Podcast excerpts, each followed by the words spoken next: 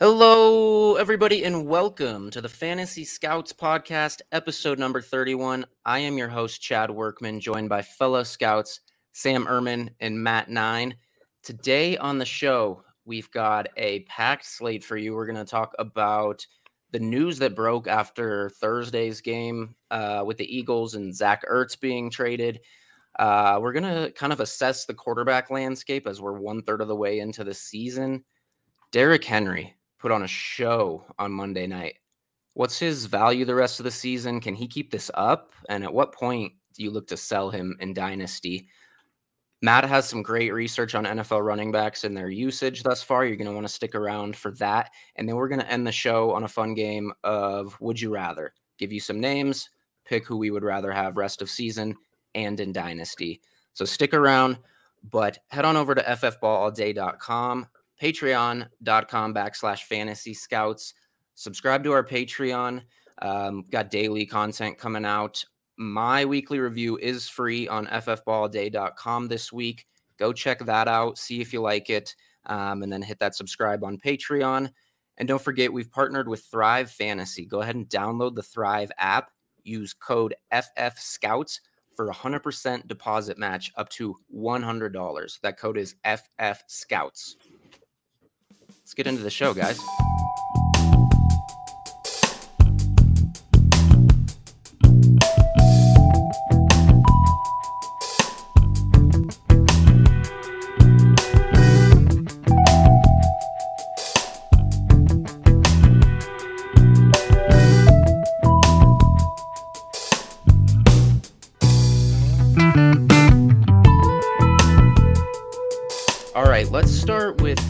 That broke. Um, I believe it actually didn't break until Friday morning, but after uh, we saw an emotional Zach Ertz after Thursday's game. Matt, I want to start with you because you obviously know the Eagles very well. You've been following them uh, closely, and you've been high on obviously Hurts, but Goedert as well. So the Ertz trade, we all expected this. It was a matter of if, not when. It took a little longer than we anticipated, but what does this move, you know, do for Goedert, for Ertz, um, both of these clubs? So I think right away we need to look at Zach Ertz. Uh, I don't think his value changes at all, to be perfectly honest. Uh, he was, you know, if we look at the Cardinals from the beginning of the year, they were targeting Maxx Williams. Uh, what was it, seven, eight targets a game? He, he he was getting there, so it was nice to see that the Cardinals finally integrate the tight end into their offense. Um, they gave up a fifth from their rookie. I believe he was a third round corner, maybe a fourth round pick. So it's not like a whole whole lot, but but it's a decent amount, especially for a guy who's essentially a one year rental because they're not going to pick up his. What's up? Just Jeff? to not to interrupt you, but he was a day three. He was a sixth round pick. I okay. I thought I, I thought it was pick. a little bit earlier than that. So again, it's not a whole whole lot, but it's enough to make you go. You know, obviously the Cardinals going all in. They're the uh, only remaining undefeated team left in the league, so they're making a push for the Super Bowl, or at least a deep playoff run. But I don't, I don't think Zach Ertz's value changed. He's probably still going to be that guy that sees six to seven targets a game. Uh, if there's anybody that gets hurt by this move on the Cardinals, I think it's Christian Kirk. I'm not. I don't think it's Rondale Moore. I think you're still going to see Hopkins and AJ Green lined up as your outside receivers, and then you'll have Zach Ertz as well as Rondale Moore in the slot. So I think Christian Kirk takes the biggest hit here, even though the hit isn't truly massive. So that's what my viewpoint from the Cardinal side. As for the Eagle side, man, you have to be elated. Like finally, finally, uh, we get Dallas Goedert season that you know we were talking about before the year began. I, I do know this. I, I'm, I'm looking at my article here that I wrote on this, and, and I want to I want to reread this uh, that, that I put in my article. Uh, this is a quote from an Eagles insider prior to the beginning of Week One. Starting with the coaching staff, which has developed plans to move forward with Dallas Goedert as the tight end one for the 2021 season. Head coach Nick Sirianni has a strong desire to play more 11 personnel, which is one tight end and three receivers, in an effort to get more speed on the field. So, the first few weeks, we didn't get to see that. We saw a lot of 12 personnel with Zach Ertz and Goedert on the field at once. But here over the last four or five days, they have traded Zach Ertz. The GM has come out and said that we are going to give Dallas Goedert all the work we, he can handle because we need to figure out if we want to pay him or not. Uh, Dallas Goedert obviously has a big incentive to work his ass off and to be a part of this offense to uh, want to get paid. I mean, he's in line. If, if he has a good showing the remainder of the year, he's in line for a massive extension. Might even be the highest paid tight end in the league when it's all said and done. And then the head coach who wants to play 11 personnel and who has on two different occasions on this mini bye that they've had since uh, they played last Thursday night has said there's no reason that Dallas Goedert shouldn't have six catches a game. Well, However many targets it takes, he needs to have at least six catches a game. He's going to be a massive part of the offense moving forward. We're going to feed him the ball. So I am, I think Dallas Goedert is the top five in rest of the way. And Zach Ertz, I think, stays around your tight end 13, 14. You know, could have some boom games, but also could have some games where you're left scratching your head. Yeah, I think that pretty much sums it up. But do you have anything to add, Sam? No, I mean he covered all the bases really. Yeah, yeah, I agree. I, th- I think Ertz could maybe. Well, you're probably right. Some some boom weeks for sure. I kind of probably would value him a little higher than than tight end 13, 14, just with the way the landscape is. But I think that's pretty much um, a good general assessment. So um, I want to talk about the quarterback landscape and where we're at. The reason is because Sam, you and I were talking. You you kind of wanted to hit on some things with Lamar Jackson, Sam Darnold. Um, there's kind of been a shift in some of those guys and, and what they've been doing, and I think the entire quarterback landscape is pretty interesting and becoming more clear through uh, six weeks now. It's a pretty good sample size. So let's just start with you, Sam. I know you want to talk about those two guys, but I'll give you the floor to kind of just touch on uh, really whatever you want with in terms of quarterbacks. All right, yeah. Um, I kind of feel like the most obvious thing that needs to be talked about first is Lamar Jackson's development in the passing game. Um, he's been outstanding. Um, he's taken that leap that everybody wanted him to take. Um, he, and he looks good. He looks more comfortable in the pocket. He's actually like progressing through his reads, um, not rushing anything. And you can see that those weapons that they drafted around him are starting to develop. Um, you know, you can say what you want about Hollywood Brown, and I'm personally not a big fan, but you know, he's he's been all right most of the season. Um, Rashod Bateman was back last week, um, had a 25% target share, so that's got to be really exciting. Um, but Lamar's already put up almost 1,700 yards passing, and is completing just under 68% of his passes. Um, I mean, and he hasn't lost anything on the ground either. I mean, he looks absolutely incredible. And I mean, he has to be a top three MVP candidate again. I mean, did anybody disagree with that? No. Yeah, I mean, like the dude's unbelievable. Um, he, I mean, he's absolutely taken that step, and I kind of feel like he was the first person that needed talked about because, like, he has taken that jump. He's looked great. Those weapons are coming into their own. I mean, they, they're starting to see like, oh, okay, like, oh, there's Sammy Watkins. Oh, okay, you know, like there's James Proche's going around. Oh, Devin Duvernay's returning a kick. Oh, there goes Marquise Hollywood Brown for 75 yards. It's like this stuff's starting to work. It's starting to click. Um, and I don't see any reason like even if he starts to fall off in the in the running game, he's still going to be a good enough passer, I would assume, to be a top 10 QB for a long time. And he, I mean, right? Because he'll still be a runner, even when he's not like Lamar Jackson still running. Right. If yeah. that makes sense. Like, yeah. he'll still be a mobile QB. For so, sure. I mean, you have to be ecstatic about that. And then similar to what you're seeing in, in Chicago, um, you're seeing those flashes with just, or Justin Fields. Um, and I kind of just feel like he's being held back. Um, so you're kind of hoping the coaching staff's gone this year. Um, and then Sam Darnold is the other quarterback I want to talk about because first three weeks of the year with Christian McCaffrey, the dude looked great. But it just turned out that um, maybe we owe Adam Gase an apology. I mean, holy crap. Sam Darnold over the past three weeks has been putrid. He's been hard to watch. And he has looked exactly like what he looked like with Adam Gase. And it makes you start to question, like, do they bring in Deshaun Watson? I mean, like, you're six weeks in, and he looked like he was seeing ghosts again. I mean, if he's only competent with CMC on the field, that's not a player I want to be owning in Dynasty. Right? I mean, like, has he has he turned into like a really obvious sell high? Not honestly, not for me. I think I'm actually still trying to buy because he's just not a guy that's a drop back passer. It should be passing, you know, 45 times a game like they have been doing.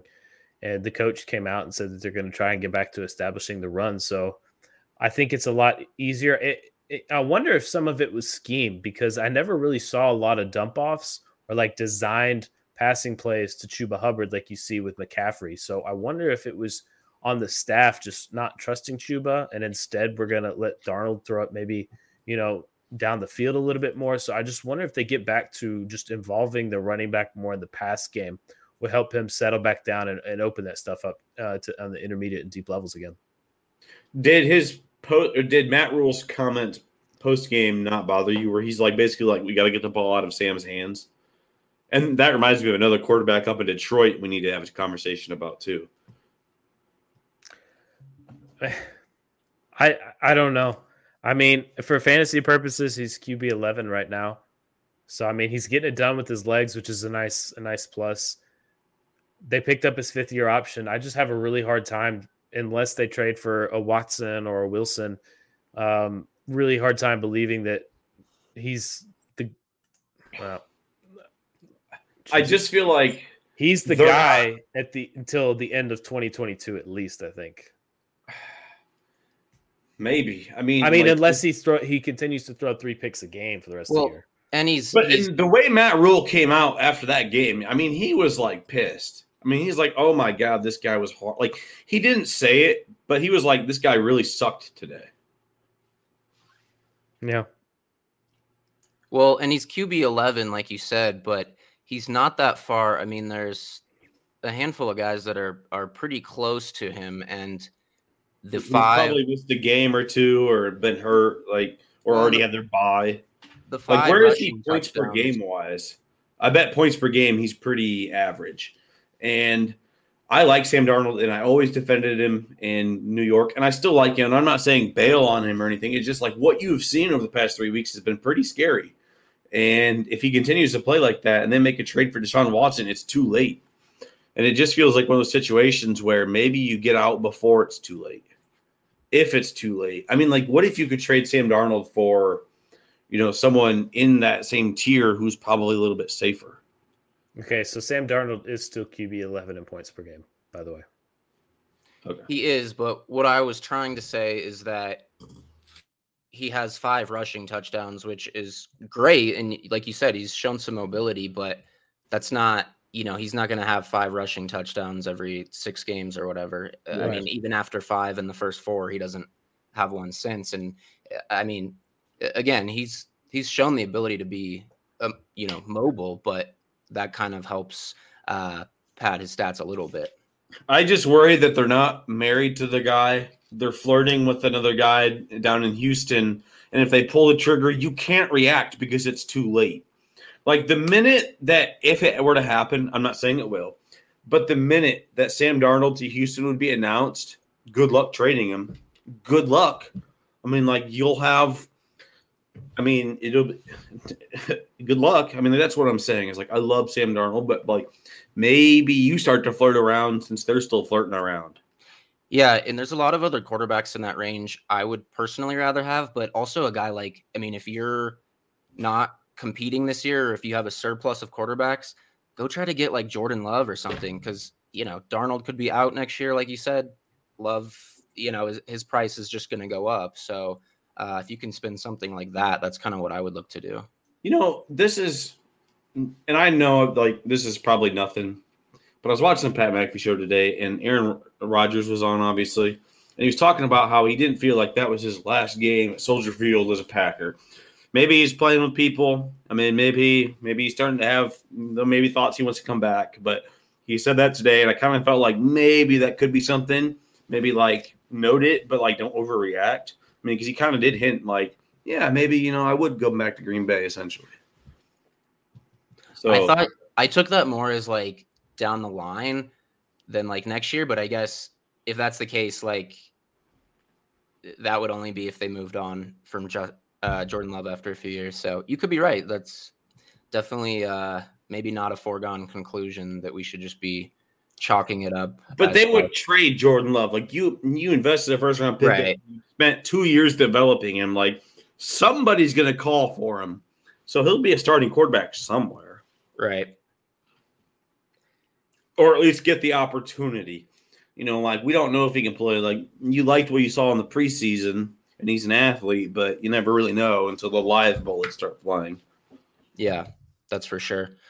Um, what about, I guess, Sam? Well, I'll ask both of you, but some of the guys that are around Darnold in points per game, uh, who you'd rather have, and and first of all, I I will say like, for me, Kirk Cousins is kind of the standout of this group. He's yeah, I'd rather have Kirk. 10. He's like the most undervalued quarterback in fantasy football, I think, and I I have him in a few two quarterback leagues as my QB one just because I faded quarterback and Kirk is way too cheap. Um, so he's QB ten. I would I would definitely rather have Kirk. Sammy, yeah, same. Yeah, Matt. And Sam Darnold. Yeah. I, they're the same to me because I think Kirk's job security is just as much of a question over the next 12 months as Sam's is. Maybe with their respective teams, but Kirk. Yeah, I don't see Kirk Cousins not going to be a backup next year. Like he's too good. Right. He like I, I starting see... down in Houston, that could be gross, you know, but that's a lot better than, you know, maybe Sam Darnold as a backup. Like I just think Kirk Cousins as a floor and dynasty is much safer for me. Yeah, probably. What about Derek Carr or Sam Darnold? I'd probably take Carr. I mean, to me, he's take, proven to be a, a leader over these years, and he's not going anywhere anytime soon. So, I'll take Darnold on that one. I think that's fair. I mean, I would prefer Carr, but what about um, Joe Burrow? Burrow, obviously. Yeah. Don't waste my time. Daniel Jones. Darnold. These are the same to me. Yeah. These two, in my opinion, are like they're one year rentals right now, and you better hope that they get that extension. They're both athletes. They go both give you that rushing floor. Both are turnover machines at times. I mean, these two are to me that are the same. I don't know. I'd flip a coin. Yeah, I would. Yeah, maybe Darnold because right now he's got the better coaching staff and weapons and I trust that more than Judge or I mean Joe Judge right now. I guess. Yeah, that's fair. I I do think that we'll stop there because I think that's just about right. But I I do want to point out real quick, just QB one, Josh Allen. I mean, this guy's showing that last year was no fluke. Yeah, I, have been I've been extremely impressed. No, I, I'm just saying, like it's just it's nice to see him continuing to play at such a high level after you know he ran through the league last year as far as fantasy goes. So yeah. And I do think after the first two weeks when he wasn't stellar and that offense was struggling, I I don't think anybody was like writing him off, but I do think some people were kind of like uh, maybe a little worried that he could fall back into you know kind of his his older habits. Um, well, there is another quarterback I would like to talk about. Um, I'm going to be over in Los Angeles who's playing out of his mind that probably should get some more love um, who's probably also an MVP candidate leading the five and one Rams. Um, Sam Matt Stafford has been everything I dreamed of, and it's been fun. That's all I got to say. I mean, he's QB8 right now. He's good for 20, 25, 30 a game. You know, if it depends if you get the one touchdown or four. Yeah, he's been him and he could have uh, had five last week, but they, they call it got called back. So, but I know how that feels. Yeah. What about? I, I've been impressed with.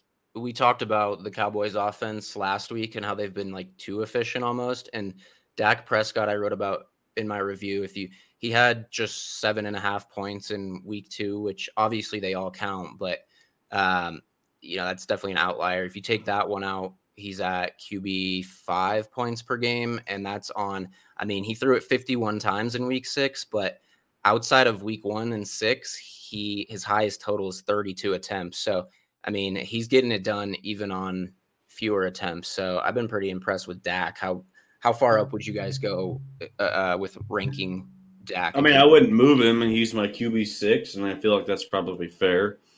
Um, the Cowboys, to me, have at least been they've tried to be a better team, run the football more, play better defense.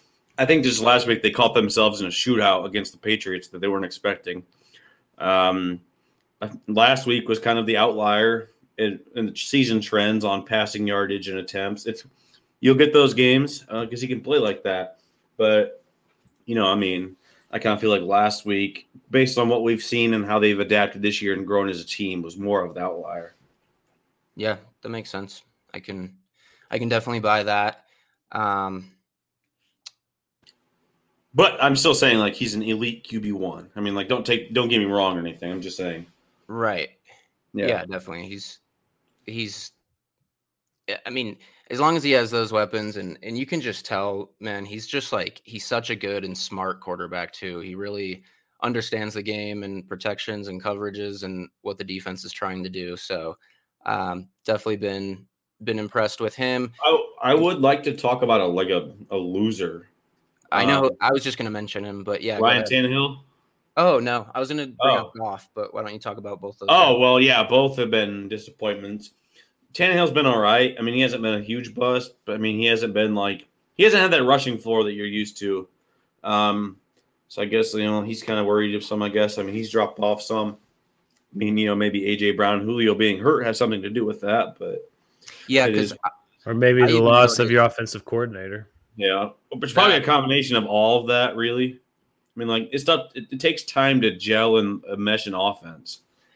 Yeah, and I noticed. um I haven't had time to really like dig into the numbers, but I did notice last night when Derrick Henry got going, they really relied on that play action to suck the defense in, and AJ Brown had his patented, uh, you know, crossing our posts over the middle, and that's something that I hadn't really seen yet this season, or at least not much of. So getting back to that, I think could help Tannehill a lot too. Yeah.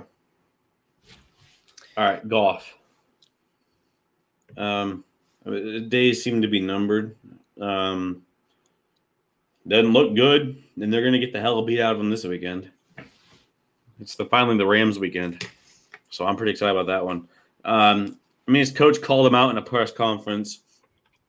Um, and if, if Dan Campbell's calling you out publicly, it's not a good thing, because he's not a guy who likes to do that. Um, they're frustrated. He's looked bad. Um, I don't know. I mean, it's kind of what you expected, though, isn't it? Not. Yeah, I think so. I I didn't have high hopes for him in Detroit. I know people who were optimistic about it, but I yeah I didn't I didn't have a lot of faith. I can think of somebody who was really optimistic, but it's also the same person I think who thinks Baker Mayfield is a top five quarterback. Um,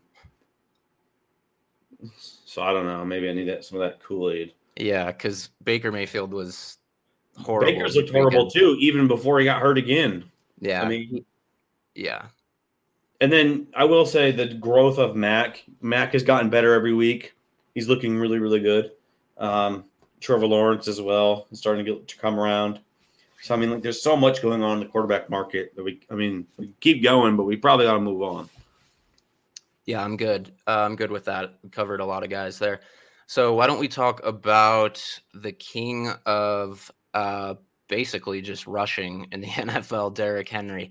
He is on a pretty historic pace. He became, let's see, he joined Eric Dickerson, Jim Brown as the only running backs in NFL history to rush for at least 750 yards and 10 touchdowns through his first six games of the season. He's actually a decent bit ahead of his pace he was on last year. And he's actually on pace for a 17 game season. He's on pace for 2,219 rushing yards and 28 touchdowns, which is just crazy. Um, so I guess I'll ask you, Matt, starting with you. Can he keep up this pace? Maybe not this pace, but can he keep up this kind of pace? And you know, obviously, if you're a contender, you you're relying on him heavily. But as a dynasty manager, you know, at what point do you start to worry about the wheels falling off and look to move on, or are you just enjoying the ride and ignoring everything else? Well, myself personally, there was definitely a lot of skepticism coming into the year because of the workload he had last year. But from what I've seen through the first six games this year, I, I think it's completely fair to say he's the Tom Brady of running backs. He's he's the outlier. He's the guy that could be doing this for another five, six years until he's 31, 32. I just just somebody of his size with his wear and tear so far shouldn't be getting better as his, career goes on. which I think is just a testament to his work ethic, his diet, and just his overall talent level. So for me, if I'm a dynasty manager, if you want to trade him, go for it. Make sure you get a hell of a, of a return. Otherwise, i am probably just riding the Derrick Henry train into the ground. Yeah, it's kind of how I am too. I don't really, you know, like he rushed for 2,000 yards last year, and he's probably going to do the same thing this year. I don't, I mean, has that ever been done before? I know it's been done like once by like eight different people, but has it ever been done twice by the same person? And especially in back to back years, I don't think so. No, and I just, I mean, I don't see any reason, barring injury, that he's going to slow down. Um, I mean, he could hit 2,000 yards. He probably will with the extra game if he stays healthy. So, yep. Um, I mean, and he's different. Um, I mean, as a big man laying those hits, running 21.8 miles per hour. Um, if you have Derrick Henry, you're winning. And he's literally pulling me in one league that I'm supposed to be rebuilding, but nobody wanted to pay up for him. And now I'm four and two. Um, so uh, if you have Derrick Henry, you ride him till the wheels fall off, man. He's built different. Um, he gets a few receptions a game now, too. So, I mean, just enjoy it while you got it because this is different. This is fun. I mean, he'll probably put up 2,000 yards barring an injury. Yeah, and that's what I was going to mention to Sam, regarding the receptions. He's on pace for 51 targets, um, which isn't a ton, but he only saw 31 in 16 games last year, and that was his career high. You know, other seasons it's been 15, 17, 18, and 24. So um, they're definitely looking to get him involved there a little bit more. And I think part of it is like they will stack the box against him. I noticed him go in motion and line up in the slot, but also I think they try to get him going on some screen passes because that's a way that they can kind of shift the defense and he's not running into, you know, an eight man box.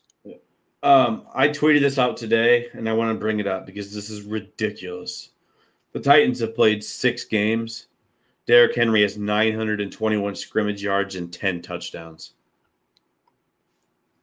That's that's yeah. not right. I mean, he's literally playing Madden on rookie. Yeah. It's it's just insane to watch. He's built different and that's why what Matt said about him being the Tom Brady of running backs and just getting mm-hmm. better. I mean, I, nobody else can do that, but he is just really built different. I just pray to God you didn't jinx it, Matt. Timeout. You're muted, Matt. At this point, you can't. I, like I said, it's just the Tom Brady of running backs. You can't pro- project him to for the wheels to fall off. I mean, it's just I would just enjoy watching, witnessing something that that that's special. It's clearly um, if he quit today, I think he'd be, I think he'd get a gold jacket easily. But now he's on he's on his way to potentially being the greatest running back of all time. So that's just where we're at with it. Yeah, it's crazy. And that was his fifth game with 140 plus rushing yards and three touchdowns. I want to talk about this too. Um, the Ray GQ tweet today. Uh, um, he was talking about Derrick Henry and um, there was a like a post that came out that if Derrick Henry like continues his pace that he's on, and somehow like the guy like showed sign like he. Long story short, 2027 is how long you're supposed to keep Derrick Henry, according to Ray GQ. Um, it's kind of a joke, but it's like kind of not serious um, because that's when his contract ends. And um, if he keeps that pace, he'll break the NFL all-time leading record by then. If he keeps the current pace he's at right now, that is ridiculous. That's wild. That is wild. Yeah, and I, I will say, I floated him out there um, for some offers in one league this offseason, and I had a very high asking price, and nobody would pay it. But I'm just laughing now that he's just running through the league, and I, like Matt said, I'm just going to hang on to him and enjoy the ride because I don't think he's going to be slowing down you know, not so, okay, so if you don't think he's slowing down, it can you make an argument that he should be your dynasty RB one in all formats? No, because I, I but if you, are you're going to tell me he's going to keep rushing for two thousand yards every year, why the hell is that not RB one? Well, I'm not saying he's going to rush for 2,000 yards every every year. You I get mean, my point, though. Like, Yeah. It's a valid question. I I mean, I think man, I, I haven't updated my dynasty rankings. I don't think he would be one, but I think it's very possible that you could make that case. because like you look at the age and the the like usage and like everything tells you like, bro, like at some point this is gonna snap. right. But like he's bigger and he's he's the guy taking all big and giving out the hits. Like he never looks like he gets tired or like ever dinged. Like I mean, he just gets up and it's like, okay, you want another hit? Okay, I'll meet you down twenty yards again. I just Yep. everything tells you like, oh, like this dude should be a sell, sell, sell. But like until you get some sort of indication otherwise, like I don't know why you wouldn't. Yep. I agree. Um, I think we could talk about him all day, but we'll move on. I just want to read his last five games. So weeks through two six. 35 for 182, three touchdowns, plus six receptions for 55 yards. 28 next week, 28 carries for 113. Next week, 33 for 157 and a touchdown. Next week, 29 for 130 and three. The following week, 20 for 143 and three. Like you said, I mean, those are video game numbers, but um, let's transition. We'll stick with running backs, but um, Matt, I'm going to just kind of give the floor to you because I know you did some research. We kind of had a lot of conversation about amongst the scouts about, you know, workhorse running backs, if the league is shifting more towards timeshares, committees, or if there's still some workhorses in there. And Matt, you you kind of looked at the numbers and dug into that a little bit. So I just want to get your perspective and and give you the floor on this one. Okay, so let me preface this by asking you guys a question. To you, what percentage of snaps and opportunity do you look at for it to be a workhorse in your eyes? What is that split? It's obviously not 50 50, so it's going to be north of that. Is it 60 40 or is it 70 30? Like, where does it become workhorse territory for you? Um, well, for me, I mean, like when I coached in college, it was like 95%. I mean, Brian didn't come off the field, and he knew that. Um, Okay, well, ob- James I'm Robinson thinking, like, was a true exception last year, being above 90%. Like, that's no, like, I'm thinking, like, I would probably rare. say, like, a workhorse role, 75, 80%. I mean, would say- Oh, sorry. I, well, hold on, but like I know that most teams are probably way under that. Um, and I say that like I don't know. I mean, we'll see what Matt has to say, but I would say like a workhorse role. Like when I think of somebody, like I think of like Derrick Henry, who like you barely see off the field. I would say I think it could be like I would I would say 70% of like snap share. Okay. So it's interesting you say that and you bring up Derrick Henry. So for me, I actually think it's it's 65, 65 35. That's where I like my personal split, but 70 is fine. So Derrick Henry is actually at 70% snap share right now. He's not, you know, on the field every play at 90%. That's just not that's just not his role. His opportunity share is extremely high. When he's on the field, he's generally getting the ball. But as far as playing all the snaps on the offensively, he he's splitting it 30% is going to some other running back. So I went back to 2019 over the last three years, and this is what I found. Uh, these are running backs with a 70 plus percent snap share in 2019. There were five of them. In 2020, there was one. And in 2021, there, there are currently six. So the past two years combined equals how many we have right now over 70% snap share. Above a 60% snap share, uh, in 2019, there was a total of nine. In 2020, there was a total of six. And in 2021, there was a total of 13. So now this year, we have uh, more than double the last two years, over 60% snap share. And then obviously at, at a, above a 50%, 2019, we had 19, 2020, we have 17. And in 2021, we have 21. So there are currently 21 running backs in the NFL that are seeing more uh, more have a snap share over 50%. I don't know why it was so difficult to get out, but that's the case. Uh, we have 13 above 60% and six above 70. So I'm not seeing this split right now of of running backs that are in this quote unquote committee. I think we continue to talk about a few isolated uh, backfields because they're very popular names right now. Uh, Jonathan Taylor is just above a 50% snap share. I think he's at 52. Antonio Gibson, uh, obviously, he's dealing with an injury, so he's kind of been an exception with JD McKissic. And then another hot topic has been Javonte Williams and Melvin Gordon. Melvin Gordon is currently sitting at 53%, while Javonte's at 45, uh, even though the opportunity share is relatively close. Uh, another another name that's under 50% is Dalvin Cook. He's at 46.4. Obviously, a lot of that has to do with exiting a game early. So that number is a little skewed, but it's hard to imagine he's actually above 60%. So he probably falls in that 50 to 60 range. And then Nick Chubb is also under 50%, while Kareem Hunt is actually uh, above him by almost 2% snap share. So Kareem Hunt is actually seeing the field more often than Nick Chubb.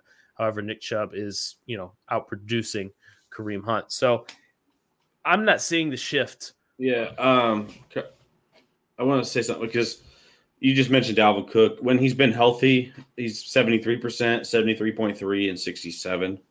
Um, and then whatever this upcoming week. Well, yeah, he that was Carolina, so 73% this week. So like when he's been healthy, fully healthy, he, you know, he's been that workhorse role again. Um, yeah. Yeah, he's right at 67%. If it the nice thing about player profiler is they have it by like I wasn't a fan of their update at first, but I've gotten used to it and I think I'm okay with it. Yeah, I like it more now than I did at, at first glance. Yeah. But anyways. But I think the overall point is is that I don't think we're shifting to a committee approach across uh, the NFL as far as backfields go outside of a, a select few. I mean, I'm not entirely sure that Jonathan Taylor is in a committee with Nyheim Hines. It's just that when Jonathan Taylor is on the field, you know, they might be passing instead. He's just not getting the work that I guess you would want a quote unquote workhorse running back to get, although he's being incredibly efficient with his touches right now. So I think it's a few isolated incidents. I think some of it has to do with scheme. Uh, and yeah, I if you got a guy that's getting above 60%, which right now there are 13 of them, I'm those are those val- very valuable guys. Well, and even I'm looking at Ezekiel Elliott and people are like, you know, obviously, obviously lately he's he's still been getting a lot of the work, but Tony Pollard's been way more involved and people talked about that starting to shift towards a timeshare. Zeke's at 71.6% snap share. And, you know, his opportunity share is probably a little lower than what he's been in the past, but his snap yeah. share. I mean, they want him on the field like a lot. and uh, I, the, I'm looking at his top five guys right now is Najee, Kamara, James Robinson, Ezekiel Elliott, and Derrick Henry. Those are your top five. The Kamara one's interesting. Snap I wouldn't share. guess that. Yeah, he plays on almost 83% of the snaps. He's huh. him him and Najee are the only two above 80%. It's probably because without him on the field, they have no weapons, mm-hmm. and then they could just stack the box and they won't be able to do anything. They need Michael Thomas back. A couple, a couple other interesting ones here. Uh, D'Andre Swift is at sixty-eight percent. Uh, Miles Sanders is at sixty-eight percent. Uh, so that's an interesting case because you're like Miles Sanders is playing almost seventy percent of the snaps. It's just it's just a scheme. He's just not being schemed into the offense, but he's on the field. So each situation is a little different. Uh, Darrell Henderson's at 65%. Joe Mixon's at 65%. Uh, Antonio Gibson is at 56%. So a lot of these guys are just, you know, it's the work is there. You know, they're on the field. It's just sometimes the offense is just not scheming the ball through their hands. What about uh, Aaron Jones? Aaron Jones is sitting at 64. Okay, that's interesting. I wonder. Seems like me... a lot of 60 40 splits. Yeah. They, uh, I have I have 13 guys above 60. So say again. Wouldn't that indicate more committees then? No. 60% snap share. But that means somebody else is getting 40, which is a little bit like that's what I'm saying. Like I consider 60 40 more of a committee. Personally. Well, and I think a lot of these backfields are like 60 i mean 20 20 or like it's yeah know. like or it's even like they pull somebody off for 10 10 personnel like I mean, that's 60, 60, 60 40 could be running back one gets 20 carries and running back two gets six like you're gonna need to be spelled from time to time that's why um the opportunity share is so huge right so i think you have to pair the two together Yeah, absolutely. Which is why Michael Carter is still screaming by for listening. Yep. Uh, Elijah Mitchell has an extremely high opportunity share, um, Yeah. and then and then other than that, the names, uh, as far as snap share goes, they line up relatively closely. I'm just really intrigued by Aaron Jones because he's been right around 60% um, in both snap share and opportunity share the last few years. And I think, you know, uh, he's he's shared some of that work with Jamaal Williams and now AJ Dillon. But I mean, I just feel like guy, no question. maybe we need to start realizing that Jonathan Taylor and Aaron Jones are very similar in their their roles, like that 60% snap share, but they're ungodly efficient. Right. Yeah. There's nothing wrong with that. Mm-mm. I mean, even Nick, Ch- I, Nick Chubb has probably been my highest rostered player of the last few years, and I, I just bought all the shares because people were worried that he doesn't catch passes, and then you know, especially with Kareem Hunt there. But guys can be very efficient on, you know, in the right situation and under the right circumstances. Their snap share can be maybe a little overrated. So, all right, let's go ahead and move on to a game of Would You Rather. I'm going to give you guys a couple names and ask who you'd rather have. Consider this for dynasty and or rest of season. I kind of if it's different, I just want to hear kind of why. Um, I'll give them to you guys. I'll chime in as well, but let's start with some young receivers here. Ja'Marr Chase or Justin Jefferson. Sam, which would you rather have? Uh, I'd flip a coin. I mean, maybe probably Chase because he's got the better quarterback for long term, and I'll say that for dynasty for both Matt? And redraft. Give me Yep. both. Chase. Same. Chase just uh, I guess the slight edge just because the quarterback play and the offense. Hmm. Are you guys worried about his uh I mean he's been very No. efficient on big plays. Are you worried about Nope. that at all? Okay. Nope, he's outpacing Justin Jefferson through six weeks Yeah. than from I what he I was agree. last year. So Yeah. not saying he finishes that better chemistry is real, Jefferson, man. But I mean, that to, to come into the league knowing a guy as well as they like chemistry is real, and it takes years to develop what they have. And in five years, what they have have is going to be Marvin Harrison, Peyton Manning, unstoppable. Like, so I just think that's ridiculous. Yeah. I think that's fair. Um are we taking Tua or Sam Darnold? Matt, start with you. oh god. Uh, I'm gonna go Sam Darnold uh, for rest of season because the schedule is actually super favorable for the Panthers, and I like a lot of the matchups they have coming up. And I'm gonna go probably I'm gonna lean Tua ever so slightly in Dynasty. I think his job security is a lot safer, even if he's traded. You know, he was top five pick. Somebody's somebody's can trade him and, and give him another chance. You know, Sam Darnold is going on. This is his second chance. I'm not sure he sees a third one. You know, we're four years deep uh, on him, but the, the- I don't think the Tua experiment's quite over. Sam, Yeah, I kind of disagree with everything he said. you just agree or you disagree?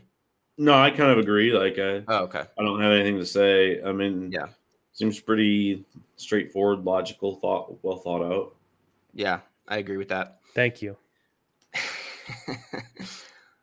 um I'll take this one first. D'Andre Oh, Swift. boo. Yeah, You you give it? yourself. No, no, go ahead. You can take it. No, go ahead. I was teasing.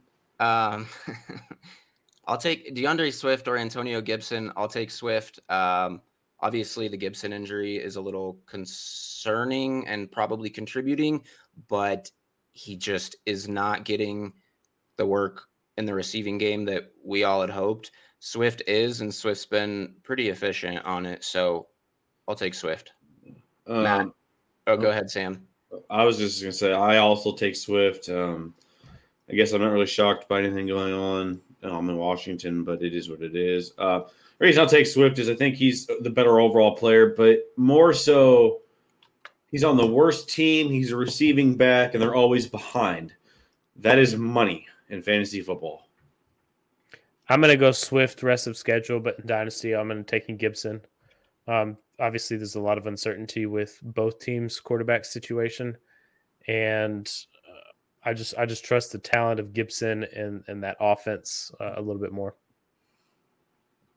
Man, I, have been really impressed with uh, Swift, but that's that's fair. I think those guys are. Swift has been JT level efficient in I, in the passing game, and he's on the worst team. I it, just it's picking hairs. It could yeah. be it could be either. Um, this one's super interesting. We'll go to you on it first, Sam. Jaylen Waddle, Henry Ruggs, or Marquise Brown? I kind of feel like Waddle. And I say that because it feels like when they start to lock in on him, they don't stop. Um, Henry Ruggs, you know, like he's had those bust games. That's what he is. He's a deep threat. He gets like four targets a game, and if he catches it, you're happy. And if he doesn't, you didn't really get much. Um, that's what he's been all year. Um, that's what he'll continue to be. But he's good at his role. And Hollywood Brown's been fine. Um, he's been really good actually overall. Um, but I think you know Bateman come back and maybe eating that target share a little bit, but I think Waddle has been just the most impressive rookie wide receiver outside of Cincinnati. Yeah, I disagree with that, but go ahead. Who am I forgetting? Rookie wide receivers. Am I was gonna, yeah, I, I was just gonna say same, same as Sam. I think I think I'm picking Waddle in that scenario. I think Chad, I has think, there been a better rookie wide receiver than um, Chase and Waddle? Am I forgetting somebody? Like not if you just look at all the games total. I, have been more impressed with Kadarius Toney. I would take. Oh yeah, yeah, yeah, take, yeah, I, guess Toney over Waddle. I point. although his knee injury or whatever it is appears to be somewhat serious ankle. I, I think DeVonta Smith hasn't had a bad start. Touchdowns aren't there, but the yardage and the targets are. I would I would take Waddle in terms of dynasty amongst these three. Rest of season, I'd probably take Hollywood, Hollywood. maybe. Yeah. yeah. I, I, I, I wouldn't disagree either way. You know, it's just like what happens in two weeks if Deshaun Watson's throwing a Jaylen Waddle. Like, yeah, but you also have, I mean, Waddle's been playing without Parker and Fuller the last few weeks. His target share has gone up, but his A dot's been at five and a half. I mean, I I wrote about it in the weekly review. His A dot is half, almost half a yard lower than Kyle Juszczyk. Like his A dot is so low with and part of that is a product of the quarterbacks and and stuff like that. But at, they're not they're not getting him involved downfield, which he he can excel at. So that worries me a little bit rest of season. But um, yeah, I mean, he'd be completely unlocked with Watson. Um, let's move on. We're gonna start with you on this one, Matt. Austin Ekeler, Aaron Jones, or Nick Chubb? Aaron Jones, rest of schedule as well as dynasty. I mean, you're paired with Aaron Rodgers, and then if Jordan Love is your quarterback next year, how else do you help a young QB develop by running the football? And they're just going to lean on Aaron Jones probably even more than they do now. And this is not an answer I thought I would ever give. Um, I think rest of season and dynasty, I would go Ekeler. Um, he's a workhorse back. Um, he's finally getting some of the touchdowns, and he's a receiving back. Um, dude's been elite. Um, I love all three of these guys. I just, I think the Chargers' offense is still getting better, and I think Austin Ekeler still got somewhat of a higher ceiling than what we're currently seeing. Um, I mean, it's tough. Like I, I love all three of those guys, but Nick Chubb's hurt. Maybe he doesn't come back next week as well. So I mean, I don't know. Like if you if you need to win this week and you're looking at the rest of the season, then uh, well, I guess Ekeler's on bye too. So I don't know. I would I would also take Ekeler by a a slim margin. I've talked about it and written about it pretty much every week. His red zone usage is way up, but I think Chubb is very close because he is out Thursday, but he'll be back. One thing that I love about Chubb, well, two things is he's extremely efficient, but also if Hunt, I mean, Kareem Hunt's going to be on IR. If he were to miss a truly extended period of time, Nick Chubb is in the overall RB1 conversation. Yeah, I don't have anything to disagree about that. Matt, I saw Matt shrug, so I was waiting for him to to say something. No, I don't. I don't disagree. Okay, he'd, he'd be in the conversation for sure. Um, Dalton Schultz or Logan Thomas. This one is Schultz and Schultz. I'd go Schultz rest of the season, but well, yeah, and dynasty, uh, dynasty too. Yeah, okay. You're right. You're All right, right, next. that's, yeah, that's fair. Um, James Robinson or Darrell Henderson, Sam. Rest of season. Easy. Rest of season. Darrell Henderson. Dynasty. James Robinson. The Interesting. fuck. Apparently, Matt's not been watching any of the Rams games where Darrell Henderson's continuously been an RB one when healthy. But okay, here we go. Oh, oh, I'm sorry. I didn't know that you haven't been watching the Jags game where James. I Robinson do, but also been consistently an RB one. I would take the better, more dynamic back on the Sean McVay led team. Pretty simple. I, am just I'm going to go with the and that's just rest of the season. I, I, understand who's coming back next year. I, although yeah. I don't think he's going to be as much of a threat as you know. I mean, I'm going to go with the better talent here in James Robinson. That's and, cute. And someone who that's cute. Uh, doesn't have an injury on his history list so far. Whereas Darrell Henderson, you know, that's the only thing you've got. I'm just leaving out there. It uh, is is that not is that not part of it though? I mean, dra- drafting Will Fuller comes with injury concerns. You have to bake yeah, that. We're not talking about Will. Uh, there's a obviously a much different conversation to be had injury wise with Will Fuller. Compared right, but but I'm saying the conversation's the same with Darrell Henderson. You draft him knowing that you might not get him for a game or two. That's just that's just part of his that's price tag. Every running back, you don't expect. I mean, you have to understand. Maybe unless you're Derrick Henry, you're gonna have your RB go down at some point. You have to prepare for it. I just think, okay, where were they being drafted before season? Who was the better value? because I don't like if we're looking back early season, then Darrell Henderson, you know, being way down there because of Cam Akers. But if we're talking like peak redraft season, then I want to know who's better value because like I guess maybe it would depend on who where you drafted him at that at this point. Real quick, just speaking of workhorses, uh, James Robinson seventy three percent snap share, Darrell Henderson eighty percent. Opportunity shares, both of them are Harold's Henderson's seventy three point five, J Rob 76.8. How many games under 15 PPR has James Robinson had? Henderson's had zero when healthy, so I'm just curious. Well, since well, they figured out how to you use can't him, just throw that in there when healthy. He missed one game. Okay, sorry. Besides the one game he missed, he's been 15 plus in every single game or 20 and above, like most recent game.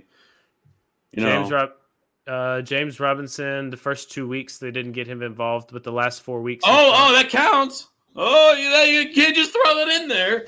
The last th- four weeks, he's gone 20, 23, 21, 21, and mm. 18. He's, he's averaging five, six, seven, two, four, five, five touchdowns over the last three weeks as well. Yeah, he's averaging well. 22 points per game. The last he's he's a better weeks. player, and now he's finally getting pretty used. touchdown dependent. Because you tell me he's going to keep scoring that many touchdowns the rest of the season, I think you're going to be pretty disappointed with the Jacksonville Jaguars offense. I will say I would take James Robinson in both read the rest of season and in dynasty, but I've you know Her- Henderson last week was one of my running back risers, and I yeah. in the review this week I wrote that the way he's playing and Akers coming off that injury, like he's not going to go away next year. It's going to take a lot for Akers to. But he's so good, and, like as a receiver too. Like he right. caught that fade touchdown Sunday I mean, like he's a weapon out of the backfield too. So it's like he could be a receiver too. So it's like I don't think he's going away, but I think Cam Akers will come back and be really annoying, or probably the lead back. So that's why Dynasty, I think it's easily Robinson. I'm not really worried about Travis. I didn't think he was very good before Etienne. I agree. Hold on. I need to look at something about Henderson. What are you looking at? I am curious Curious minds are wandering. Okay. Uh. Okay. Okay. Yep. I, I, I still think I I'd take.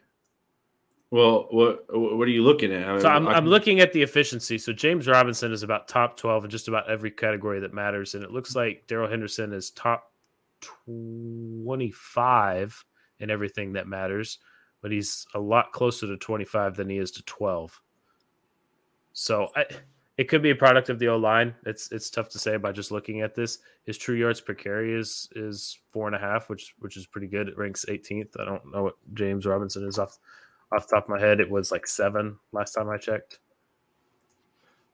Uh, What's in, interesting? So five five point one, so almost a full yard more. But so I mean, yeah, I would just prefer James Robinson for the rest of the season. That's all. Yeah, I would. I just feel like if you're chasing touchdowns, that's what you're doing with James Robinson. It seems like if you're chasing touchdowns, you better go with the guy, at Sean McVay. That's just how I feel not, personally. Not at all. I mean, he's gotten 15 plus carries the past four weeks. That's I don't think that's chasing touchdowns. He, I, I think I'm not saying what is he third? Yes, you said over the past like few weeks he's had what five touchdowns. You really think that's sustainable? I mean, yeah. They, do you think Derrick Henry is sustainable? I mean, he's getting all of the goal okay, line work. Derrick Henry, Derrick, you cannot bring up Derrick Henry later on in the conversation after we're saying he's a unicorn. Like, oh yeah. My my point is is that James Robinson is getting all of the two yard, one yard line carries. He's converting all of them. So is Darrell Henderson. And well, like, yeah, they both have five on the year. So this is a good one, Chad, because now we're both getting annoyed. yeah, I know. Right? So how many how many touchdowns has, how many has Henderson converted? Like I, am asking. I don't, I, I don't know. I don't know. I, off. T- I mean, I. He, but like James Robinson, I think is third or fourth in the league in rushing yards right now. But what is he can see? But the big difference between those two is going to be like the receiving work, especially with the Darrell Henderson. I mean, well, there's not many running backs catching 60 yard fade touchdowns. Their their receiving metrics are actually very similar. What's interesting is Darrell Henderson has lined up in the slot uh, 15 times, which I did not expect. Yeah, I mean, like he go, he runs routes and they throw the ball to him.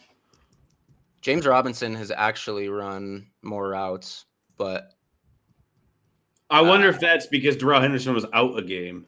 I think, like I said, I think these player profiler ones. Oh yeah, sheer volume. That's fair. Yep. See their route participation. Yeah, Henderson's is slightly higher, but they're. I mean, it looks like there's only been one game that Henderson out carried James Robinson. Why do I care about out carried when we're talking about points?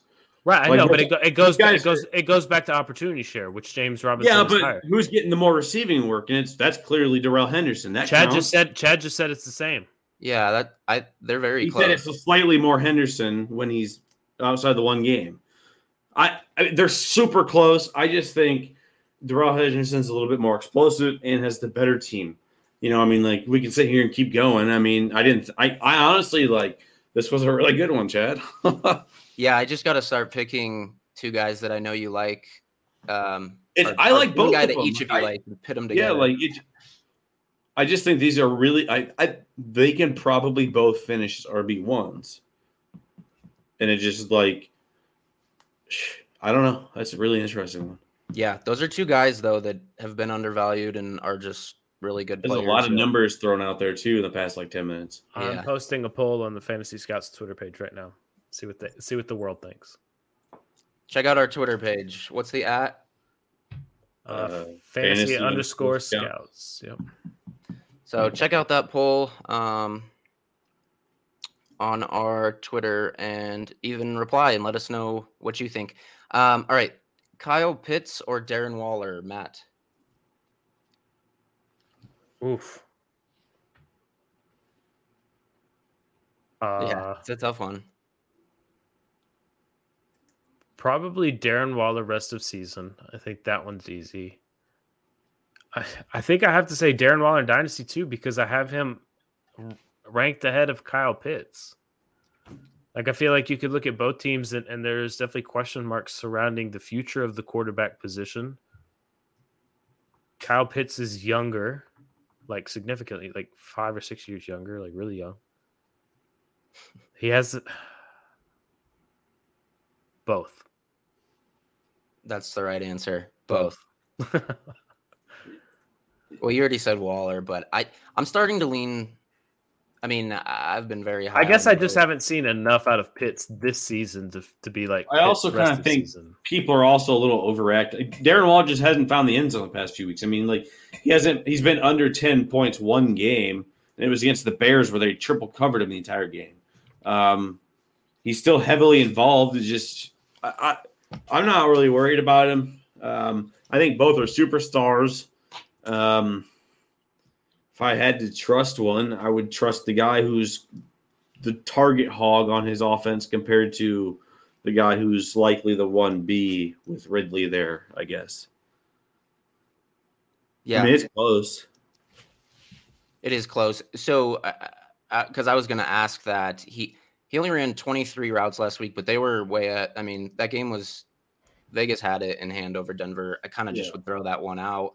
Um, other than that, his slops, his his snaps and routes have been pretty consistent. He just, like you said, he hasn't scored touchdowns lately or really had that kind of blow up game. He's the tight end four on the year, and people are starting to bail. That just gives you an understanding of like kind of how good he's been. I mean, he's not, he hasn't been Travis Kelce.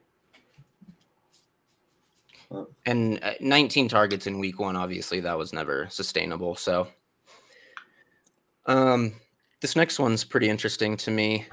Um, Calvin Ridley or Terry McLaurin? Oh man, I don't know. I'd flip a coin on both.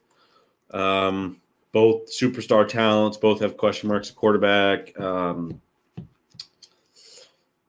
I think I, I would know. lean McLaurin. So yeah, maybe by like a hair. I think yeah. I have McLaurin one above in my dynasty rankings, so I'll say McLaurin for both. But I think it's pretty close. Matt. Yeah, I think I'm gonna go McLaurin both but barely. McLaurin's one of those guys still when I watch him play, I, I just like say like, wow, this guy is really good. like, I, I guess for me, this might sound stupid. The thing that, that tilts it for me is that obviously both have quarterback questions, but I just don't know what Atlanta is yet. And I feel more confident in Ron Rivera bringing in a guy, you know, to to be that franchise quarterback. I mean, Heinicke, I mean, he's still seeing a lot of a lot of work with Heinicke, and you know Ridley's out right now with some personal personal stuff. So yeah, probably McLaurin, but just barely. Yeah, I agree.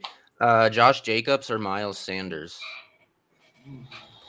Rest uh, of season, I think it has to be Jacobs. Yeah. I don't know how you can pick Miles Sanders, but I think I'd still lean Sanders in Dynasty. Um, I I want to say Jacobs in both, and I want to say that because it kind of seems like Coach Espinoza, um, Raiders' new interim head coach, uh, knows to get his best players involved. And I kind of think maybe you'll see more of a workhorse role potentially with Josh Jacobs moving forward. Um, because, like, you already saw they got rid of some of the dumb Jon Gruden shit last week. There was no 13 personnel fades to Foster Moreau or anything dumb. Um, I think they're kind of getting rid of some of that stuff. So I'll say Jacobs with the hope that they are more competent with the weapons than or will probably ever be.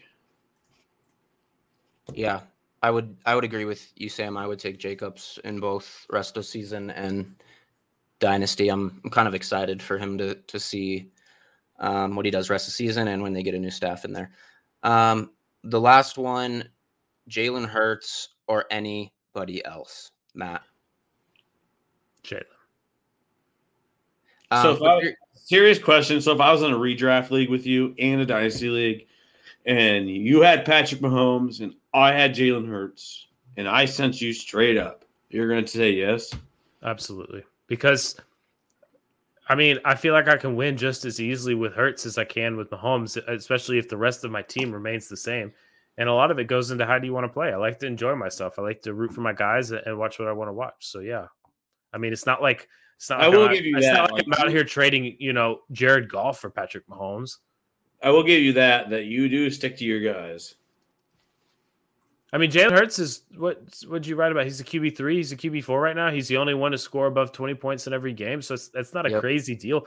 Uh, maybe right now in some people's eyes, but I guess if we knew the for certain job security of Jalen, like one hundred and ten percent rock solid, then I don't I don't think that's a crazy offer. I just we, don't know if that job will ever be one hundred ten percent rock solid. Yeah, for any quarterback. Eh, maybe for Mahomes, but yeah, that's a fair point. Well, So- yeah, I would say Mahomes, Allen, Herbert, Brady. Oh, I was just talking specifically Wilson. for the Eagles Oh, because because they, weren't even rock solid on wins.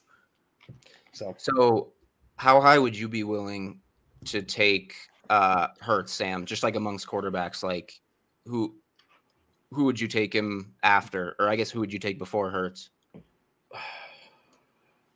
according to his dynasty rankings, about or twenty people. redraft. In Because he's like 17 in my dynasty rankings. And it's and that's, Okay. that's the problem. And Matt's shitting on me about it, but that's the problem I hate with linear rankings because like he's not that low, but like when you go through it, it's like you have to like put numbers behind people, and it's like people get bumped down. And it's like oh crap, like where am I going to move him up to? And then you go through it and you spend six hours there. So then you just put it down and you move on. So That's how that went. And to answer you, I don't know. Whoever I got 16 above him. Um, can I just throw some names at you real quick Yeah. before we get out of here? All right, Rapid Josh fire. Allen, Josh Allen, Josh Allen, Patrick Mahomes, Patrick Mahomes, Kyler Murray, Kyler Murray, Lamar Jackson, Lamar Jackson, Justin Herbert, Justin Herbert, Matt Stafford, Matt Stafford, Dak Prescott, Dak Prescott, Kirk Cousins, Jalen Hurts, Aaron Rodgers, Aaron Rodgers, Derek Carr, Jalen Hurts, Joe Burrow, Joe Burrow, Russell Wilson. Russell Wilson. I will give it to you. That's uh There's only two guys on that list I would Wow. take over Jalen. I just feel like you're being a fanboy at that point. I'm I not. mean- the guy is the only quarterback to not score 20 points. But you're like I'm. I'm not thinking about. I'm not just looking at a six week sample size. I am looking at the next ten years. I just I believe I- I, trust the talent. That's what everybody says. Trust the talent, not the situation. You and me have had this conversation many a many a times. There is plenty of tape for another for another team. If if the Eagles don't want him to go, don't no. I don't want him. agree, there's enough. but- There's enough tape for another team to go. We we can put together an offense that you guys couldn't. So you're telling me trying to think how to ask this. If tomorrow you wake up and Jalen Hurts is going to be a Houston Texan with everything that's going on, you're still taking him above guys in stable organizations like Justin Herbert and Kyler Murray and Josh Allen and like these guys. I'm just trying Kyler Murray and Josh Allen, I would take before Jalen. Just just so we're clear, Patrick Mahomes. I would take Jalen. Lamar Jackson. That one's close. What? I, What do you? I, I think I have Jackson one spot ahead of Jalen in my dynasty ranks. you really? How about Dak Prescott? I would take Jalen. Over Patrick Mahomes? No, over Jalen. no, no, no. Jalen Like, I'm over- just still stuck on that one. I Uh, thought like yeah, that's I that's thought crazy. Josh Allen. we just and had that Patrick discussion. Mahomes- Sorry, no, sorry, no, no. I thought Josh Allen and Patrick Mahomes were the two that you were like. I thought it was like, oh, okay, those are the clear cut, like tier one guys. Like, okay, then Matt will take everybody else below him. Like that's what I thought. And then you're telling me you would take Jalen over. I'm still trying to process that. No, I'd, I'd take Kyler and Josh Allen. Yeah, that's what I'm trying to figure out. I don't understand. Yeah. I'm not trying to be disrespectful. I'm confused. I'm we're talking about the QB one. He's still the QB one. He's got the best coach, the best No, weapons. they're not the- he's not the QB one. You gotta turn that down. Patrick Mahomes in six point passing touchdowns is the QB one right now. Okay, well, I don't play six point passing touchdowns. I play Yeah, you four, also play two tight end leagues. four point. I play the standard four point passing touchdowns. Josh Allen was the QB one last year, and he's currently the QB one today. And let me guess, Josh or Patrick Mahomes is the QB two. Uh, I I just closed it out, so I don't know. All right. Um, we have established that Matt but I, I, think I think my, I don't think it's crazy, right? So I think there is if you want to be concerned about the job security and and just you don't think he's ever going to make it, then that's fine. That's your prerogative. Your eyes are are telling you something that mine are telling me something different. But I mean, this guy put up 115 passing yards or whatever it was, and still scored 25 points. Like who Patrick does that? Mahomes does that on his sleep. Patrick Mahomes can get that in one quarter. But, okay. Jalen Hurts is like a really good player.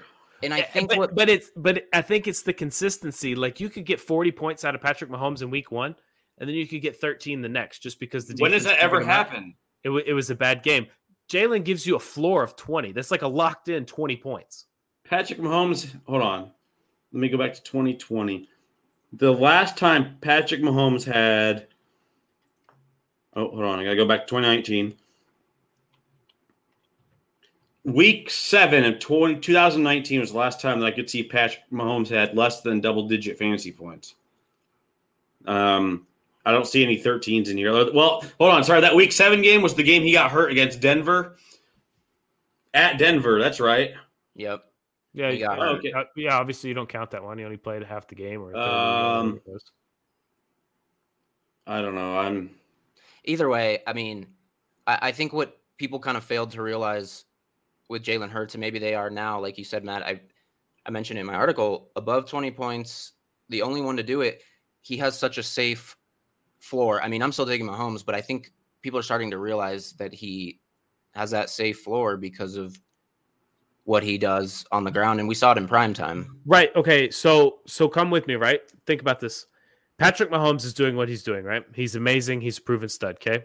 So let's look at this from a fantasy aspect only, not real life football. Jalen Hurts provides you a floor of 20 to 22 points a game. Okay. And in real life, He's still developing as a quarterback. He's not throwing a lot of yardage right now, et cetera, et cetera. Okay. What happens if and when he gets the passing game together?